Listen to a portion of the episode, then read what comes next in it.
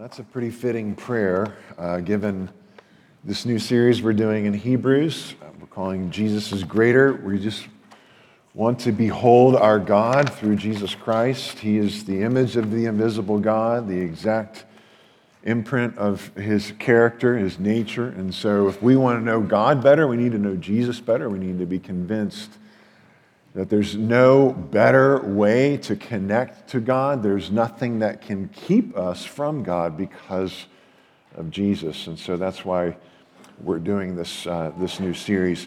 One of the commentators I've been reading, uh, he's a scholar and professor at the seminary that Kyle and I attended, actually, Michael Kruger. And he wrote a, a commentary for Hebrews, and he says that Hebrews can be summed up in one simple phrase Jesus is better. We're just saying greater instead of better. Uh, there is nothing grander, greater, more beautiful, more wonderful, more satisfying, or more extraordinary than, than Jesus.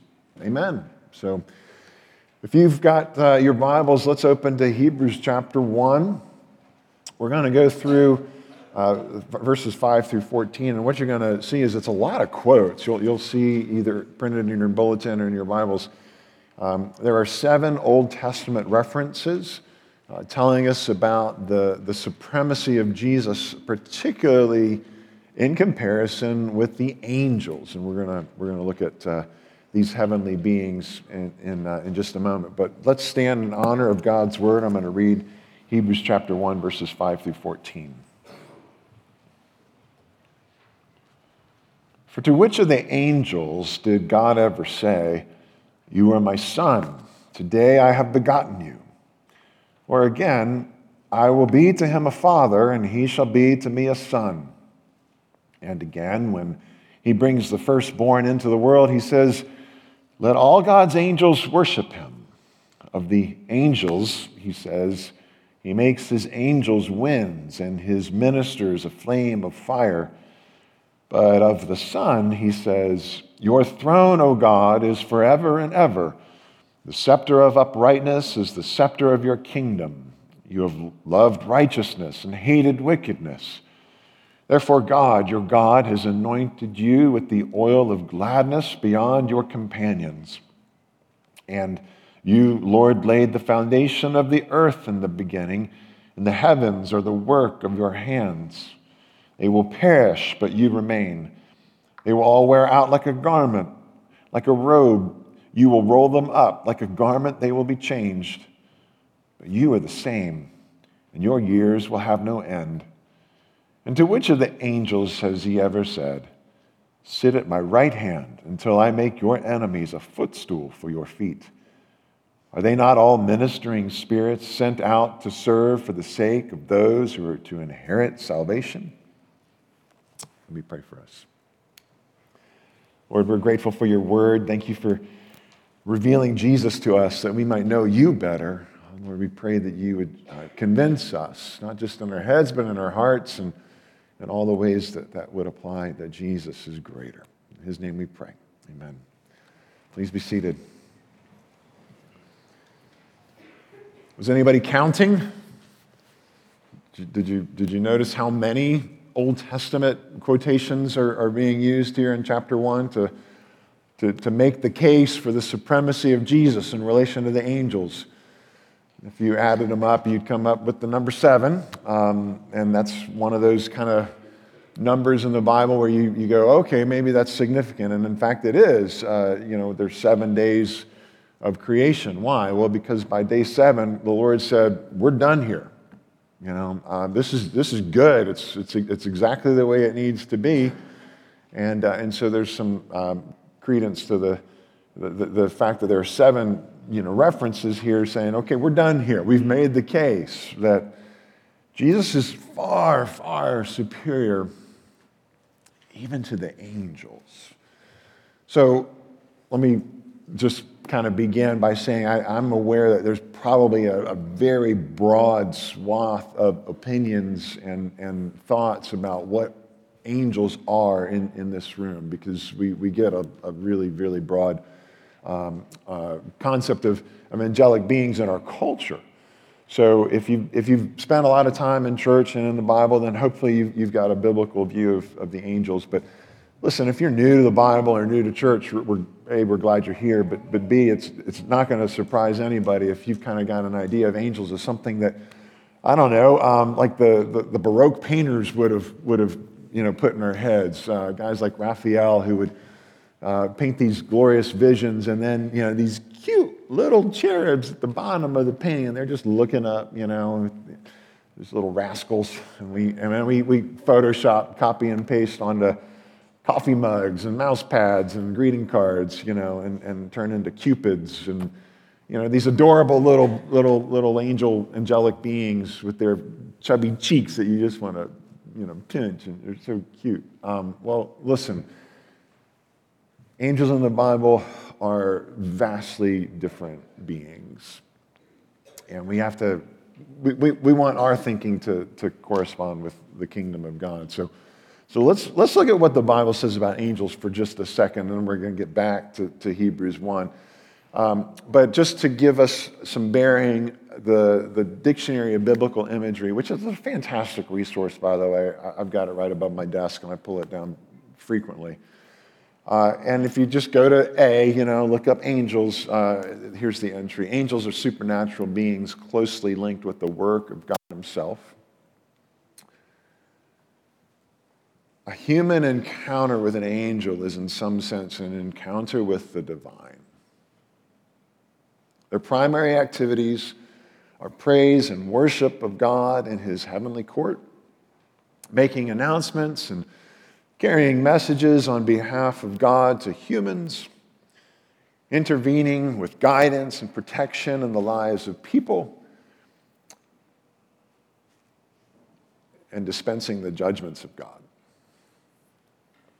Let's just take a quick survey based, based on that list. So, angels are worshiping beings, right? Um, it's a really, really uh, familiar passage in the beginning of Isaiah's prophecy.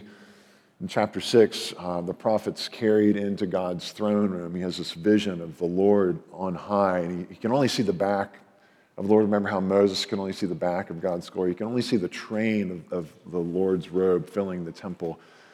Um, and so, if, if Isaiah is looking at the back of the Lord on his throne, what he sees facing him are the seraphim. Uh, these angelic beings with six wings and with you know, two of the wings they're flying, with two of the wings they're covering their, their face, and with two of the wings they're covering their body because they're, they're humbled in the presence of the Lord's holiness. These are, these are, are sinless, celestial beings, and they still feel the otherness, you know, of God and His holiness, and so they have to cover themselves. And they sing, Holy, holy, holy is the Lord of hosts. The whole earth is full of His glory. And they do that perpetually. So, sure, um, these seraphim, uh, these angels, they are worshiping God, uh, and they never get tired, they never get bored, and, and that, that seems to be at least that, that category of angels, that's their job. There's another, another role for angels in that they, uh, they guard God's holiness. You know, here's the seraphim in God's throne room, and, and, and they feel the, the reality of God's holiness. And then on earth, angels are there to, to protect God's holiness from, you know, basically our own lack thereof. Uh, so when Adam and Eve sinned and they're expelled from the garden, in Genesis 3, we're told that, that the Lord drove out the man at the east end of the Garden of Eden. He placed the cherubim and a flaming sword that turned every way to guard the way to the tree of life. Um, these are not cute and cuddly cherubs. Uh, the cherubim are warrior angels with flaming swords, barring, God, barring access to sinful beings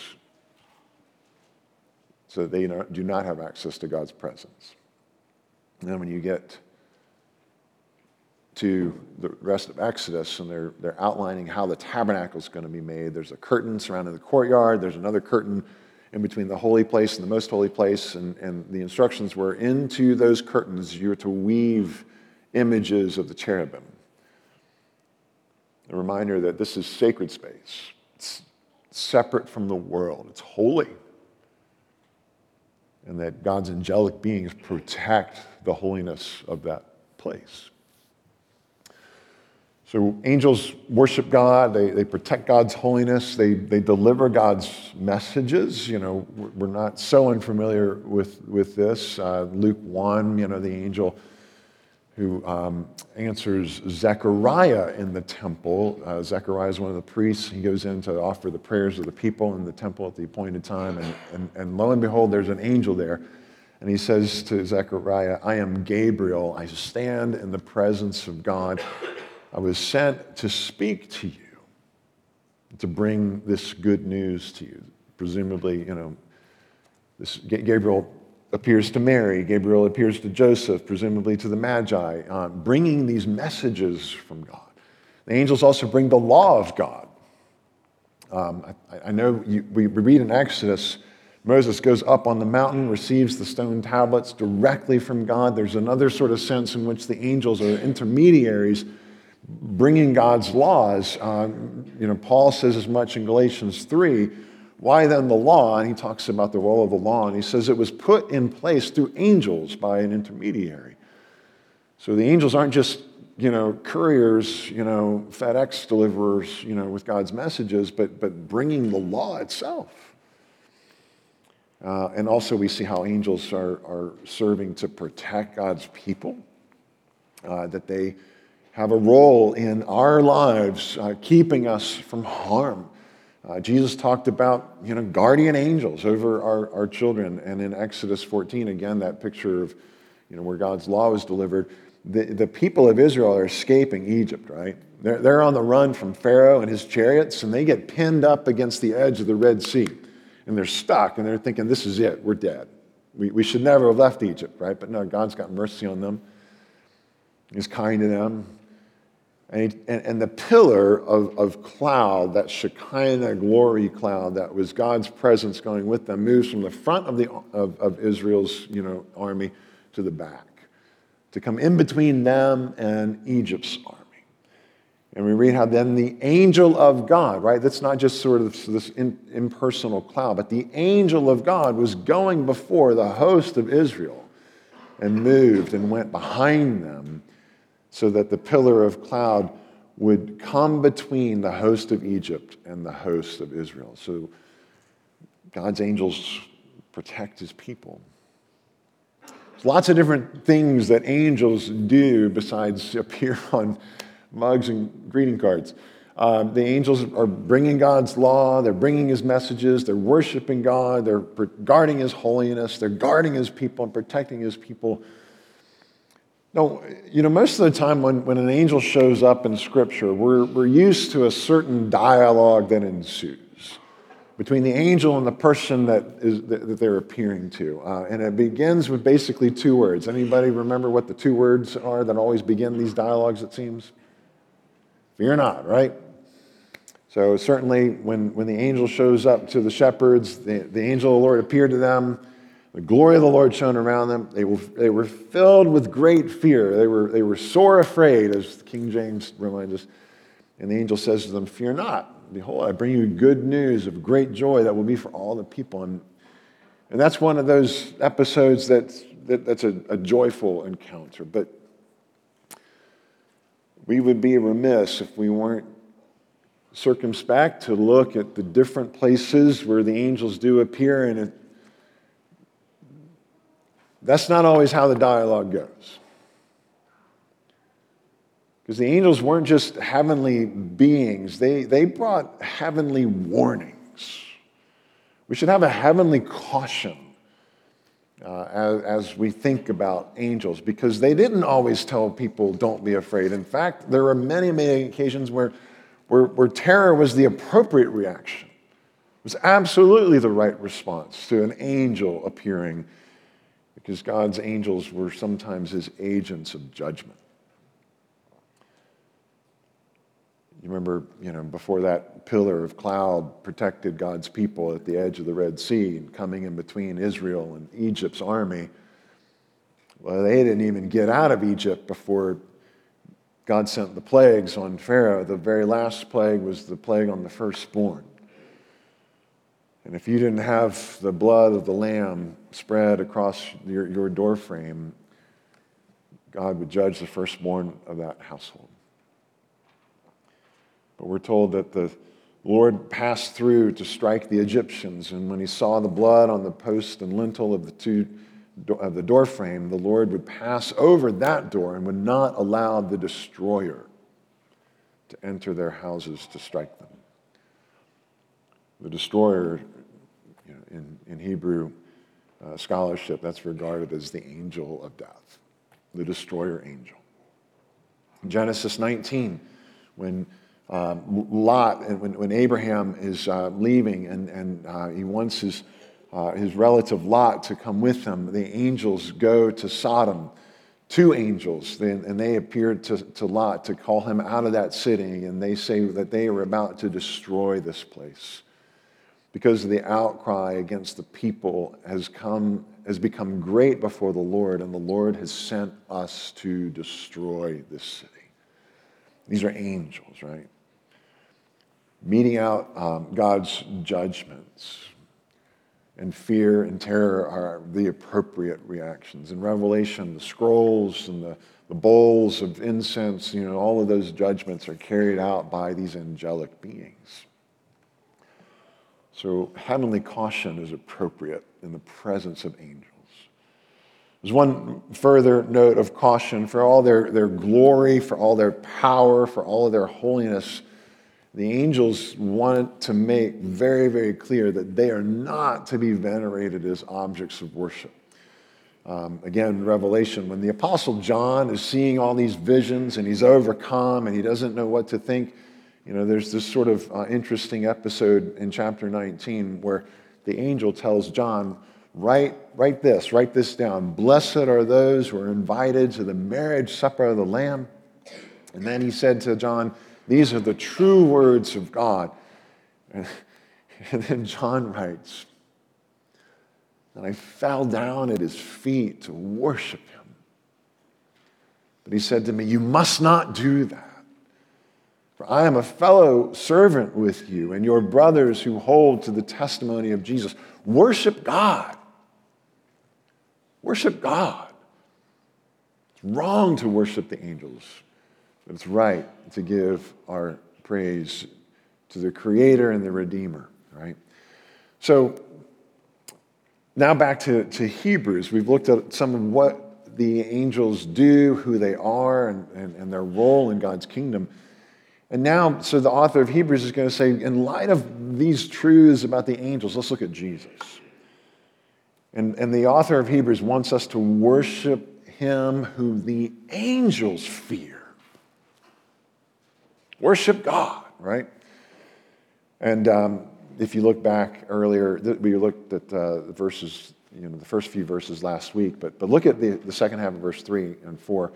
After making purifications for sins, Jesus sat down at the right hand of the majesty on high, having become as much superior to angels as the name he has inherited is much more excellent than theirs. For to which of the angels did God ever say, You are my son? Today I have begotten you. That's from Psalm 2. And then he quotes again, this time from Psalm 89 I will be to him a father, and he shall be to me a son. So this, the, the word son is much, much more than just a familial um, designation, like this is who this person is in relation to me. It's a title. The word son is, is a, a rank, it's a, an expression of authority.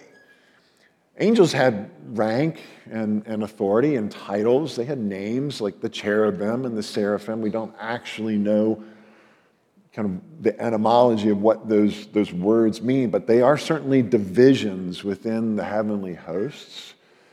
And angels had different names. Um, there was Gabriel, you know, we, we saw his encounter with Zechariah. Gabriel means God is my strength. There's the archangel, not only Gabriel, but also Michael. And God, Michael's name means who is like God. Um, that, that suffix on the end of each of those names, L, is you know, a, a common word for a deity or for God. So the angels have names, the, the angels have titles, but none of the angels has the name or the title Son, the Son of God. That's unique because Jesus is eternally begotten of the Father. He's the, the firstborn, uh, an indicator of authority, uh, the, the, the, his, his right to be the heir of all things, right, in relation to his Father. And then every quote that, that follows, the next five Old Testament references, are God speaking about his Son, right? And, uh, and, and the Son is worshiped by the angels. He not only has a, a superior title, but he, he has a superior existence. The angels worship him, uh, is the quote from, well, it's, it's, it's in two places in the Old Testament Deuteronomy 32 and, and Psalm 97. Let all God's angels worship him. And God says about the angels that they are his winds, his ministers, and a flame of fire. And you can see that referenced in Psalm 104. The angels worship Jesus. They're servants, they're, they're ministers, they're like the priests uh, who give worship uh, to God. You know, in Revelation 5, we get a picture of what is around the throne, around the, the, the Lamb, are these concentric circles of of beings. And, you know, immediately around the throne are those four creatures one that has the head of an ox, the other head of a lion, the other looks like an eagle, the other looks like a human. And they're just kind of, honestly, the description is they're, they're strange looking. Um, it's very, very otherworldly. And then you've got elders and apostles and other heavenly hosts. And then we read how John looked and he heard around the throne and the living creatures and the elders the voice of many angels, numbering myriads and myriads, thousands of thousands, saying with a loud voice, Worthy is the Lamb who was slain to receive power and wealth and wisdom and might and honor and glory and blessing. And they are worshiping Jesus for an eternity. Not just, not just from Isaiah's vision, you know, the Lord, um, but, but also the, the Son, who is co eternal with the Father, you know, in a mysterious way that we, we don't have time to go into, but the Son too. And of the Son, he says, Your throne, O God, is forever and ever. Your God has anointed you with the oil of gladness beyond your companions. So, Jesus, in his role at the center of the universe is anointed with the oil of gladness. And, and, and in their worship of this good, glad God, um, we, there's some spillover to, in, to, to, that gladness. The, the joy of heaven is something that we look forward to. Heaven isn't a gloomy, somber place. When you, when you think of the seraphim and the cherubim and all these angelic beings, they're not so overwhelmed with the holiness of God that there's not gladness there too. Jesus was telling his disciples, you know what? When, when you picture heaven, and when you picture those who come into his kingdom, when you picture those who Jesus has come into the world to rescue, and he, who he is gathering together and, and, and blessing with his kingdom, he says, Look, I tell you, there is joy before the angels of God over one sinner who repents. Like that's Jesus' mission is to, to bring sinners into God's kingdom so that we would turn from all the ways that we, like Adam and Eve, have rebelled and, and have disqualified ourselves from God's presence and really have angels keeping us from God's holiness because of our sinfulness. Jesus comes to rescue us and bring us back into God's presence. And that makes the angels happy.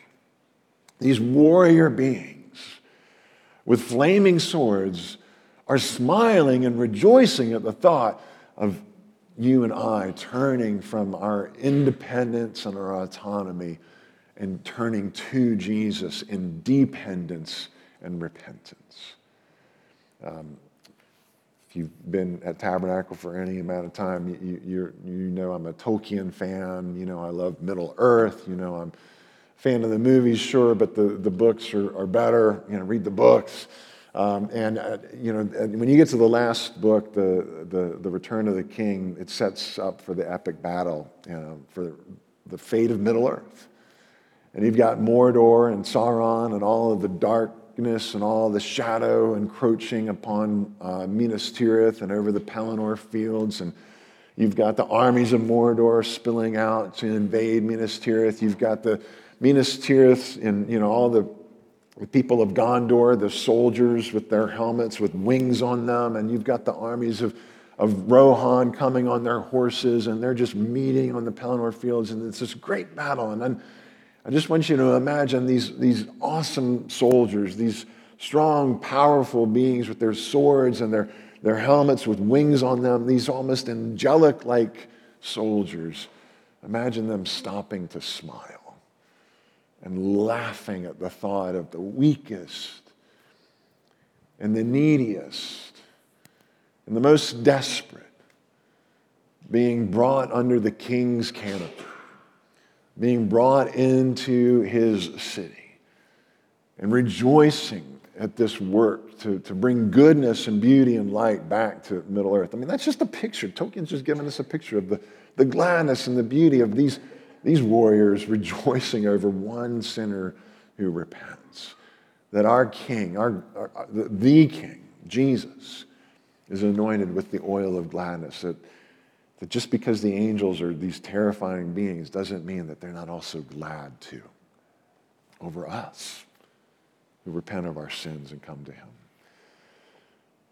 More quotes in verse 10, this time from Psalm 102, talking about how Jesus laid the foundation of the earth in the beginning, and the heavens are the work of his hands, right? Jesus is the source and the creator of the heavens. That makes him the source and the creator of the heavenly hosts, the creator of the angels. And that makes him greater than the angels. To which of the angels has God ever said, Sit at my right hand until I make your enemies a footstool for your feet? Quoting Psalm 110 No angel has ever been exalted to God's right hand. Only Jesus. He's the creator of the angels. He's the king of the angels. When he, when he was in Gethsemane with his disciples and they see the lynch mob coming with their swords and clubs and and fire and lanterns coming to arrest Jesus. There's, there's, a, there's this panic. You know, the disciples don't know how to respond, how to react. They, their instinct is to protect Jesus, and one of them pulls out his sword and cuts off the ear for the high priest's guard, and Jesus actually heals the, the guardsman. Tells Peter, Put away your sword. Do you not think that I cannot appeal to my Father and he will at once send me more than 12 legions of angels? Legions, 3,000 to 6,000 soldiers. In a step, Jesus can have thousands and thousands of warriors with flaming swords right at his side as the King of angels, the King of legions. But what does he do? Instead of destroying his opponents, he allowed himself to be destroyed. He went to a cross instead of to a throne. He was crushed instead of his enemies. Angels, you know, they come and they declare God's word. Jesus is God's word. And the angels would convey God's law. Jesus came to keep God's law for us. And the angels would administer God's judgment, but Jesus absorbed God's judgment for us as our substitute. And the angels would, would protect us from harm, but Jesus suffered harm. The angels rejoice in God's salvation, but Jesus accomplished it in his atoning substitutionary death on the cross so that any of us, any person in this room, any person on this planet can turn from our rebellion, from our sin, and look to Jesus and, say, and, and know that there is my substitute, fully human, just like I am, and therefore qualified to bear my punishment in my place and fully God, and therefore qualified to forgive my sins against God. An angel can't forgive my sin because I haven't sinned against an angel. I've sinned against God. And therefore, Jesus can forgive my sin. He can forgive your sin. He can forgive anyone's sin. An angel cannot. And that's why Jesus is greater than an angel. That's why Peter says the angels long to look in to the salvation that we've inherited.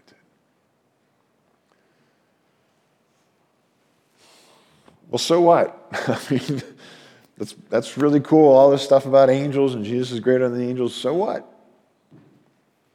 What, what's the point?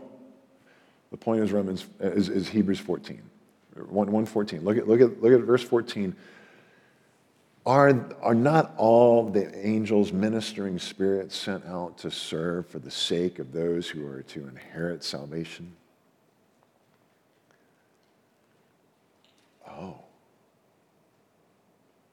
Jesus, who is the Son, who is the heir to all things, now we are declared those who will also inherit salvation, who are co heirs with Jesus.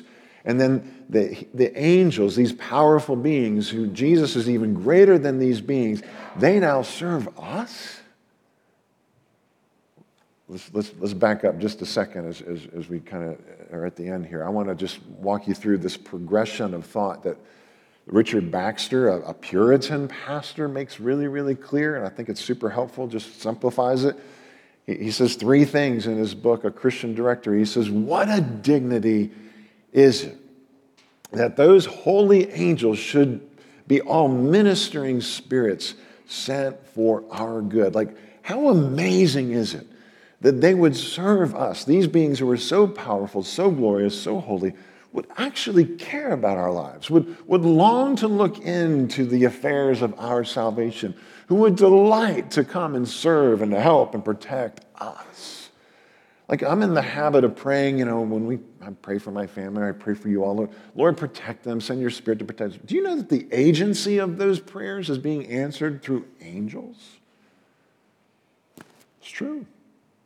These angels who are ministering spirits sent out to serve for the sake of those who are to inherit salvation. So these beings that are greater than us are serving us. And that's remarkable. But it doesn't stop there. Baxter continues, yet it is a higher declaration of our dignity that we should in heaven be equal with them. We be numbered into their society and join with them everlastingly in praise of our Creator. Didn't, wasn't it Jesus who said, you know, in heaven, you're not going to marry and be given in marriage. You're going to be like the angels.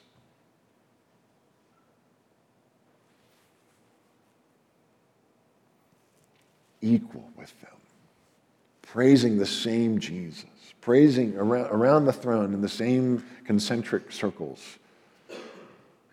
And Baxter says there's one more thing. And yet, it is a greater honor to us that our natures are assumed into the union of person with the Son of God and so advanced above the angels. Jesus didn't take on the nature of an angel, he took on human nature. We have our own flesh and blood in heaven, seated at the right hand of the Father, above the angels. Jesus is greater than the angels. And in an, an incredible, it's exciting, it's humbling, remarkable way, our union with Jesus means that we share in his exaltation above the angels. And it's hard to imagine right now with our decaying bodies and, you know, scratchy throats and hearts that wander and flit, you know, between faithfulness and unfaithfulness and just all of our limitations, that there really is a day coming when we're going to be transformed into something even more glorious than an angel. And some of you might be thrilled at that prospect. You're going, oh boy, I can't wait. That's awesome. if that's the case, wonderful. That's, that's biblical. That's our inheritance. That's what's waiting for us. But we need a note of caution this side of heaven. We need to be careful of the same pride that led some of the angels to their own destruction. Paul would remind all of us that those who are heirs with Christ in his supremacy are first called to participate in his humility. In Romans 8 says that the Spirit himself bears witness with our spirit that we are children of God, and if children, then heirs, heirs of God, and fellow heirs with Christ, provided we suffer with him in order that we may also be glorified with him. So if you're thrilled at the prospect of being honored with Jesus above the angels, that's biblical. Some of you may not quite know what to do with this reality, this truth regarding us and the angels. It feels maybe uncomfortable, somehow sort of like wrong somehow. This doesn't feel right. Uh, how can we be above the angels? But it is no fault of the servant if the master exalts him. This is, a, this is the scandal of grace, right? That Jesus came to, to save sinners, to, to not just to pardon us, not just to put up with us, not just to kind of get us off on some technicality and then consign us to the corner of heaven here. You sit there, you know, and mind your business. No. We're received, we're loved, we're accepted, we're adopted we're brought in and counted as a member of the family. He will exalt us. He will join us to himself. And how much honor does he deserve for so honoring us? Think about that. And if that still feels a little too weird to try on for yourself, we need to take that to heart on behalf of our neighbor I know you're tired of me quoting C.S. Lewis and The Weight of Glory, but here, here's one more. He says, Look, it may be possible for each to think too much of his own potential glory hereafter. He's like, I get it, it's okay. But it is hardly possible for him to think too often or too deeply about the potential glory of his neighbor. It is a serious thing to live in a society of possible gods and goddesses, to remember that the dullest and most uninteresting person you could talk to may one day be a creature which, if you saw it now, you would be strongly tempted to worship. Or else a horror in a corruption such as you now meet, if at all, only in a nightmare. All day long, we are in some degree helping each other to one of these destinations. Let's pray. Lord, we give you thanks for the gospel, the gospel of Jesus' greatness and how he demonstrated that greatness, not in wielding all of his power and might and calling upon legions and legions of angels to destroy his enemies, but in allowing himself to be destroyed for our sake, to bear our sin, and then rising again and to defeat death and defeat our enemies and to prove once and for all that the debt is paid and that our sins are forgiven and that we really truly are new creations, united to Jesus with a hope and a future in heaven, around the throne, not just, not just equal with angels, but actually exalted above them in our union with you. Lord, would you help us to, to regard ourselves rightly? Would you help us to regard our neighbors rightly? Would you help us to see one another as bearers of glory? In union with Jesus. Would you help us to know that you are the only one who can forgive our sins and deliver us from the sentence for them? Lord, we pray for this church that you would help us to be convinced that Jesus is greater than anything that could ever separate us from your love and that you are greater than.